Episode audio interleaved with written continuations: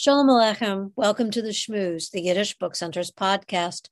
I'm Lisa Newman, and today I'm visiting with Peter Constantine. Peter is a literary translator and editor, and the director of the Literary Translation Program at the University of Connecticut. His recent translations include The Essential Writings of Rousseau, The Essential Writings of Machiavelli, and works by Tolstoy, Gogol, and Voltaire. His translation of the complete works of Isaac Babel received the Koret Jewish Literature Award and a National Jewish Book Award citation. A Guggenheim Fellow, he was awarded the Penn Translation Prize for six early stories by Thomas Mann and the National Translation Award for the Undiscovered Chekhov.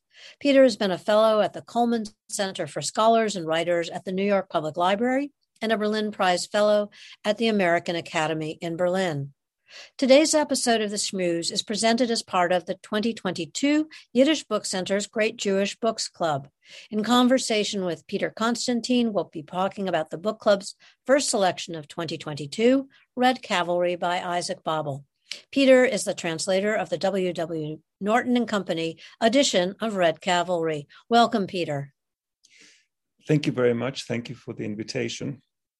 Um, delighted you can join us. Um, as I mentioned, Red Cavalry is the first of our six selections for the Great Jewish Books Club this year, and an interesting one. So we're eager to get you on as people begin to read the book and get some of your thoughts. And um, Peter, when I initially reached out to you, we had a brief conversation, and um, I spoke to you about your translation of Red Cavalry being the first of our six selections. And I mentioned to you that the book club features work in translation, primarily translations from the original Yiddish. Red Cavalry is translated from Russian. And I had mentioned to you that a few folks had asked why a Russian work was selected. And I wonder if maybe we'll start this conversation by asking if you'll share a few thoughts um, and, you know, why it's not written in Yiddish. As you said, it was infused with Yiddishkeit. So if you'll elaborate, that would be great. Uh, yes, well, for so for Isaac Babel, um, uh, the Mameloshe was uh, his mother tongue was Yiddish, but he was uh, very much also a, a Russian personality, uh, Russian writer, uh, Russian as in a deep connection to the Russian language. Uh, so we see that. Uh, In reading the Red Cavalry stories, I think readers will find the this dichotomy of Yiddishkeit on one side, but also very much of a Russian personality and also very much of a, of a new Soviet personality. So those three aspects were very, very important. The, and uh, you will see them struggling and fighting one another. Uh, the the idea of the assimilated Jew and and uh, we see sometimes problematic. Uh, um, the narrator has a problematic uh, um, stance to, toward uh, the shtetl culture that he comes across, but then also is confronted not only with with. Uh, the reality of the shtetl culture and the reality of the pogroms and the problems that that that are there, but also with his own issue and his own question. Why, why do I have an issue? Why am I posing as a Russian, maybe? Why am I perceived as a Russian? So all of these questions, which scholars are still looking into, and in fact, it will be a fascinating topic uh, for, for the, uh, the the book club as it's being read to discuss and think about that. Uh, maybe you guys might come up with an answer. Uh, I'd be interested, in fact, uh, on, on views of of, of of this reading. You know, a cold reading of of, of these interesting uh, interplays. It's such an interesting Um... consideration, as you say, and, and something that will lead to a lot of discussion, I'm sure. And a little bit by way of background, I mean, I think you present Babel as somebody who kind of had a foot on either side of Yiddish culture, um, uh, deep tradition, some of the older writers. He translated Sholem Aleichem into Russian, correct? Uh, it, it is thought that that that he did. Um, There is a, uh, a book of Sholem Aleichem stories that was published uh, uh, um, actually, I'm not exactly sure when, uh, early in the twentieth century. Uh, I think before before he, he put pen to paper for the Red Cavalry stories. Um, now, it wasn't attributed, and we might find that a lot happening in America too, where we read a, a translation of, of maybe Chekhov or, or Dostoevsky, and it, an old translation from that time. It's not said who, who translated it. So two things there are that, that it's not actually signed by him, but we believe it is, uh, in other words, the translation is not signed by him, but we believe it is his also by the way the introduction's written. It's very Babelian. So scholars scholars think so. But we do know that uh, that he, he did have a, a connection uh, when he write in the Odessa stories. We see his, his grandmother speaking Russian and making the mistakes that a Yiddish speaker would make. One, one feels that, that the language is very much present there. So without giving too much away today in our conversation, without having to do spoiler alerts or what have you, because um, many of the people listening have not yet read the work, I'd like to still ask you if you would sort of talk broadly about the collection of stories, which some of us come to thinking it's a novel, um, but the background of how these pieces came together, and maybe a little bit about how they reflect Babel's life at the time and, and you know, what possessed him to write them. Yeah, so when, when Babel was ni- was uh, twenty-six years old uh, in nineteen twenty, uh, he was assigned to the first uh, Cavalry Army in the uh, Polish-Soviet War. So if we if we try to read these stories in context, uh, think about it, the revolutions just happened two years before. Uh, in other words, nineteen seventeen, nineteen eighteen, and all the problems in the Soviet Union that followed. Um, and this was the first campaign in nineteen twenty to bring communism to the world. Uh, and uh, what was done was that the, the cavalries and the armies rode out, rode out into Polish territories. Um, so what we call today the Polish-Soviet War. So one thing that uh, that in preparation of reading these these um, these uh, story cycle or these stories would be to think a little bit about about that time, and uh, maybe just Google the Polish-Soviet War and, and see what it's all about, because there are a lot of answers just in, in that as to what was going on. Um, one thing that uh, that I would also say I find fascinating, and the, the readers might find fascinating, is reading this in context. Think again, nineteen twenty, it is very, very outspoken. And uh, it is in a sense shocking when you read these stories that the brutality also the brutality of the Soviet army that is, is described there. You would not find that in later writing uh, as the Soviet Union became more of what we now think of the Soviet Union as, a, as, a, as an authoritarian state. Um, at the time, nineteen twenty, it was a time of great, uh, of great freedom. The, the, uh, the Tsarist censor had fallen. So the, the censorship that writers like Chekhov and before him Dostoevsky, but but all, all the writers of the time that they had faced, uh, there was a sudden opening, and you could, what the feeling in the air was that you could write anything. Um, many authors then paid as Stalin took over. Now, so the stories are set in nineteen twenty in the Polish-Soviet War, but uh, were published in nineteen twenty-six. And that is also significant if you think about that. It's right after the fourteenth uh, Party Congress in the Soviet Union, where Stalin's cult of personality was about to begin. So the book comes out, Stalin is, is in power. And uh, as you read, you will also note some, perhaps some familiar names like Semyon Budyonny. Sometimes we call him Budyonny because that's how it's written, but Budyonny is, is pretty much the accepted uh, pronunciation and spelling now too. Uh, Timoshenko.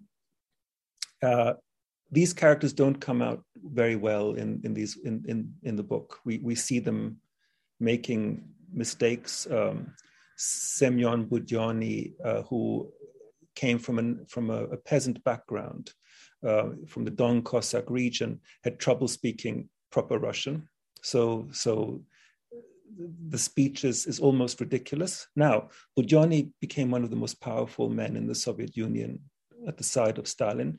Same with Timoshenko, same with Voroshilov, many of these people. So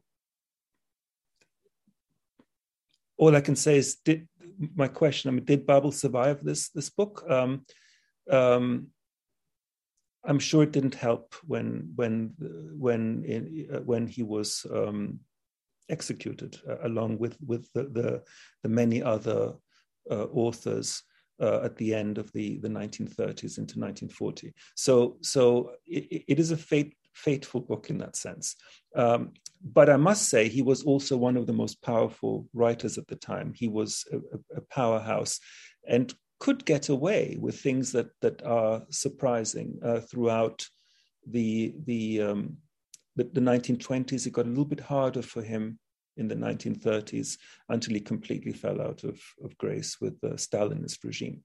So that's a little bit of, of background. Um, something else I would like to say, actually, you mentioned uh, that people think of it as a novel, and that that that's I'm glad that you said that, because people do and people don't. We actually can't quite figure out what it is, but it does have a beginning, a middle, and an end.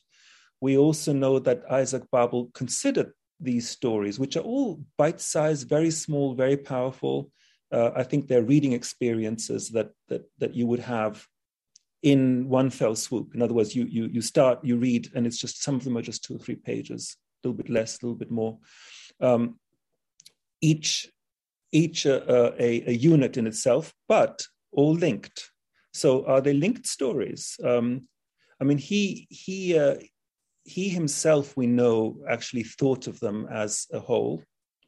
We know that from letters that he wrote. I mean, he um, he complained to to to um, to friends in, in letters that we have. I mean, he he ref, he says that, oh, you know, he needed money, so he published some of them. And he'll say, you know, несколько пакостных отрывок, which means, you know, few grimy or or sort of um, foul little pieces. And then he says, because foul, because they were pieces and not a whole. Like, he didn't want them to appear in literary magazines, this story and that story. He wanted, he felt that that didn't, didn't work out. So as you read, do think that you're reading a novel, is my personal suggestion.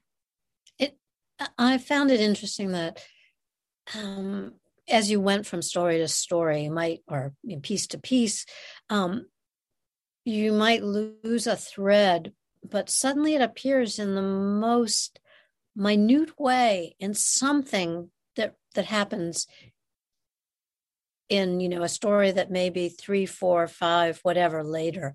There's there's some aspect of something that that re reappears, or at least I found that, not not all the way through, but in places, and it was interesting.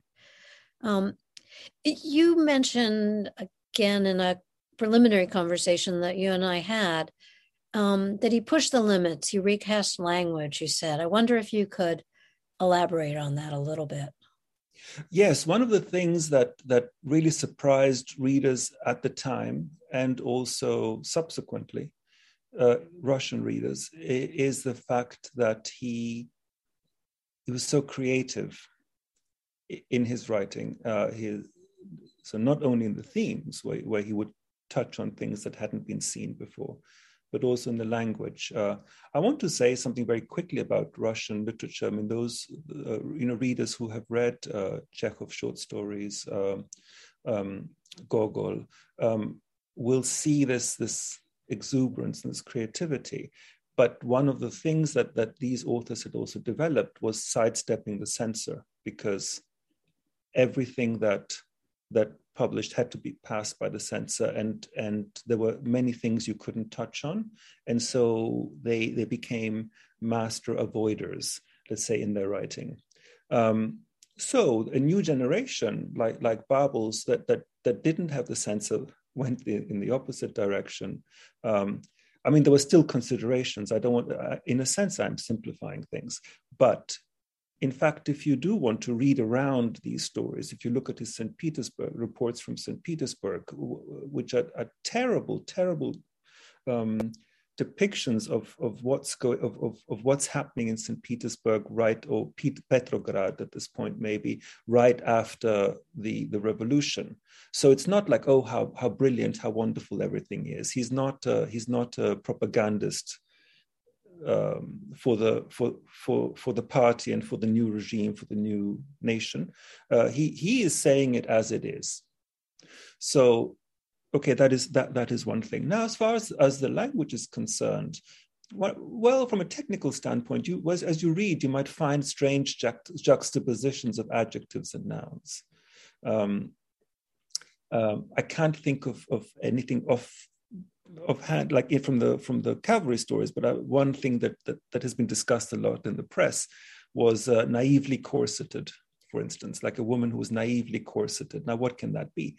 But uh, for me, that is quite. I mean, that's what it says in Russian. Um, uh, Some some some um, uh, critics found that really really interesting. Others felt that, hey, Peter Constantine is, uh, you, you know, Russian is taking over. Learn some English. You know, we can't say that in English. Um, so, but I I I find things things like like that, which you will come across. Uh, just look at them and see how they how they they fit within what he's saying, like how he's saying it is unusual. Uh, that in in previous translations, often those things were ironed out. Like, you can't really say that. Yeah, but you know what? You can't really say that in Russian either. Like, you can't say naively corseted. I mean, it's, what does that mean? You know, uh, but he's an author. He takes he takes risks. Um, And uh, there we go. Uh, the other thing is with with um, dialogue. Now, when when uh, Budyonny, who is uh, who is uh, you know the, one of the generals and the um, in, in charge, let's say, in, in these stories, when he speaks, you'll be surprised. Um, and uh, be, because. You can't talk that way. So I had a choice as a translator to iron it out and correct it. But then again, his sentences do start in the present and end end in in, in the past, or let's say they start they start more often than not. Uh, Budyonny seems to have had trouble uh, with um, plurals and um, and um, in other words, one, one thing would become two or three by the time he ended the. So there was just a confusion. Um, I think those are interesting elements, and and I kept them.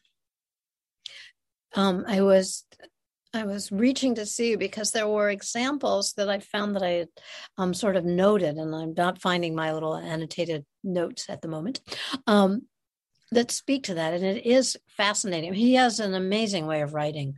Um, I kind of felt like it was very, um, am I allowed to say trippy? Um, in in the way that he writes. It's so poetic, it's so visual, and yet it's such a unique voice. You're kind of like in his head. Oh yes, yes. And and there is a sort of exuberance there, and, and this freedom. However, also we know that he was very, very careful, that every th- th- these are not errors. Everything was written and rewritten and rethought and re-edited. He self-edited very carefully. Um, and um, with many, many drafts uh, of work. So this exuberance really is comes out of careful, careful writing.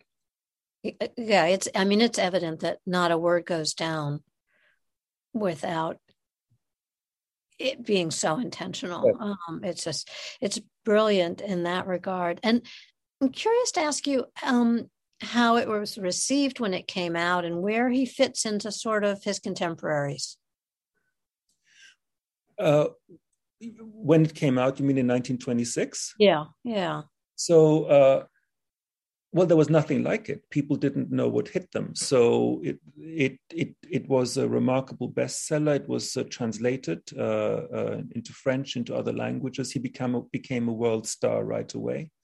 Um, If he had political troubles at home, that world stardom, I think, probably helped as well, like keep him secure and and and keep a certain status. We saw that with other authors as well, um, such as Pasternak, for instance, um, uh, who also had real troubles, real, real troubles at home, and and and was constantly in danger, but world stardom put them in, in, in these people into, into, into certain. Well, it was like a, a security. Um, So the um, the reception at the time, what people p- people were amazed and delighted at the writing, because this was a new new a new literary voice that that they couldn't get enough of. One thing. Uh, second thing is it opened the eyes to to the idea of world revolution and let us go out and conquer the world and bring communism uh, to Poland, then to Europe, America, Africa, the world, and then world communism. So, um, so the, the the brutality of these campaigns, which which are are evident in these stories, made a big big impression. Of course, uh, the powers that be and the people who who were shown for what they were or ridiculed, whichever way one might want to say that in this book, were of course not pleased. That was not what they wanted to to the glorious campaign, or let's say at least the glorious riding out, uh, to be described the way it was. So the, the his book of short stories, uh, The Red Cavalry, was very, very, very influential in, in creating uh, an impression of the situation, in creating an impression of, of the early years, the chaos and the problems of, of the Soviet Union in its first years. Um, and... Um, And well, and in general, yes, just just uh, just saying it as it is. Uh, we're not just heroes marching out to war. You know, we we we can be quite brutal. Uh, look at the pogroms, look at the rapes, look at all those things. So I hope I'm not being too direct in in describing uh, in describing. As as we said, we don't want to give anything away.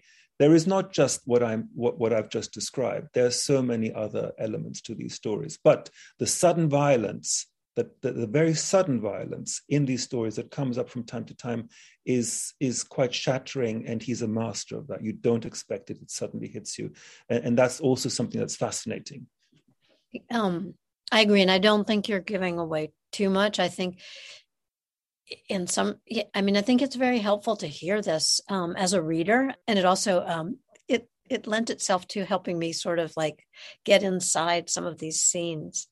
Um, I, I read a quote of yours, Peter, um, if I may. I've always been interested in language in all its aspects, working with master linguists such as Thomas Mann, Chekhov, Dostoevsky, and Babel has been particularly rewarding for me, since these writers push language to an extreme, and the translator has to vigorously mold the translation in order to try to recreate their effects.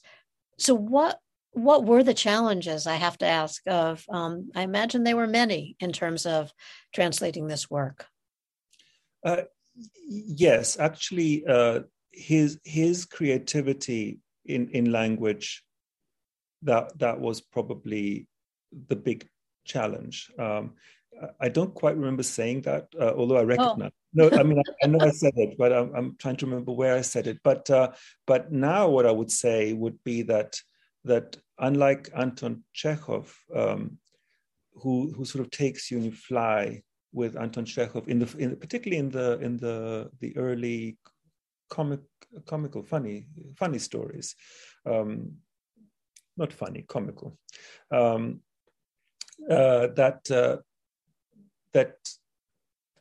Here it's very different. And I was very lucky with Isaac Babel as well, because I had two Russian editors, um, and particularly uh, helpful was Aneta Greenlee, in fact, who we went word by word, because because I just also wanted to be sure to sort of get uh, um, you know the uh, an opinion uh, as in what what is what is what is still allowed and what is not allowed in Russian anymore. Like, where is it like well beyond what it can be? Just to be able to gauge that that that aspect, um, because an easier way of translation is is to iron out. But I, I think that is not, and many people do take that approach uh, when, um, to a large or lesser degree, and, and I think that that's it's understandable in some ways, because you're always held responsible um, if if something seems. seems very, very, very, very strange. Now, if you're the author, Isaac Babel can be as strange as he'd like to be. His name's on there, he's writing in his language.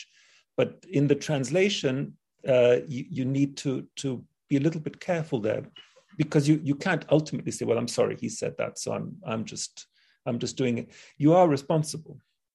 So so that was the hardest thing there, like keep keeping the whole thing, um, like like recreating what I see, what I heard in his in his original style, and then of course also getting um, getting the the Russian editors the objective.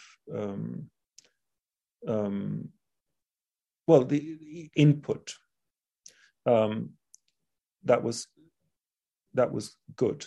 Another minor point that, that you will come across is that there's a lot of new Soviet language. Actually, Babel plays with that as well, where people use use Soviet uh, terminology, like uh, uh, you know the brigade of dot dot dot or something like that, and that people misuse it because it's all very new. These neologisms that came into Soviet. Um, the Komsomol and and and that that so that that he either uses it as a description of what's going on and who he's meeting and what what meetings are happening, but also within speech where where people misuse um, misuse these the, the terminology. It's maybe a very odd question to ask you, but I will ask it. Um, if I know for a translator, it must be so hard not to have the writer to consult with. And if you had the opportunity to sit down with him over dinner and discuss this, what would you want to ask him? Well, uh, that that is a fascinating question. Now, I, I somehow felt that I was communing with him. Uh, first of all, uh, Natalie Babel, his daughter, and and and I were were very close, and we we did work together. Um, one thing that delayed the project as well was that she kept finding things um, in the attic, or you know, in in, in an old um, uh, suitcase. So there'd be this story and that story that, that would suddenly come up. Um, What would I ask him? Actually, I don't know. The thing is that, that Babel is a figure of mystery. Um, uh, he had more than one family, for instance, which uh, uh, we don't quite know how things happened, when and how, although books have been written. Um, um, um, so I wonder. I wonder whether whether it's important that he remain a figure of of mystery, that who's just almost away, away and instead of instead of having him sit with um, a glass of tea, as one might have in Russia, you know, s limonem, with lemon, and and um, or actually coffee with lemon as well, uh, and have have um, uh, you know ask him certain questions. So I'm happier with him with him being being a figure that is that is a figure of mystery that keeps one wondering. And I will say, as a reader, um, the transla- it it reads beautifully. I mean, it really does. Um, so thank you for that. And I guess the last question I have is for our listeners and our readers. Um, any thoughts on what you would urge them to consider, or you know, take along with them as they're reading through the work? Yes, actually, one thing that I, I would suggest, I have mentioned that I uh, I would like, I, I would advise, to a lesser or to a greater degree, to read around the book a little bit. In other words, see see what what it's all about, because it's really going to be um, an eye-opener. So even if it just means going onto Wikipedia and, and really reading carefully, you know, what Wikipedia says about the, uh, you know, the Polish-Soviet War, one thing. If you want to take it a little bit further, um, the uh, the nineteen twenty diary as well is it would be a good idea to read, because there th- those are the quick jottings of the twenty-six-year-old who was there um, and used much of that material, or at least experience. Um, uh, which we then see later in, in, in the Cavalry stories. So I would say, if you want more, and if, if you if you're fascinated and want to know what's behind there, the um, the the the diary is, is interesting. Now that that is in, I think there are two main editions there. There is the one that Willett, Willett's translated, um, I then did did uh, for the complete Bible uh, did um, did uh, my translation with uh, quite a few footnotes. So so so it depends, you know, what what what if you want to read what's handy, and and how deeply you want to you want to go into it. Now, if you want even more, then look at the Petersburg, um, you know, the reports from Petersburg, where where you see the the the brutality of his, uh, of, well, the brutality of his realism, I was going to say, or rather his realistic presentation of the brutality around. Um, so um, depending on how much time you have, and and and and what what captures your interest, whether you're interested in the historical or the personal, I think there's a lot that you can you can read around. Um, and maybe the most important key would be the, the diary, because it is a key in many ways, and in some ways not, but it's useful. Um, Peter Constantine, I want to thank you for visiting with me today and for bringing the work to translation. It's been great for our book club members to have an opportunity to hear you speak about Red Cavalry before they begin, or even if they're in the middle of the book. Um, and it'll certainly prompt and inform some uh, ensuing conversations, I hope. Um, for our listeners, quickly, to learn about Great Jewish Books Book Club and to sign up to receive our free dedicated book club content-rich e-news with information about more of our book club public programs, podcasts like this, resources, visit yiddishbookcenter.org slash book dash club. And if you are looking to get a copy of Red Cavalry, it's available at shop dot yiddish book center dot org and other bookstores. Thank you again, Peter. I really appreciate it. Very much. Schönen Dank. Спасибо.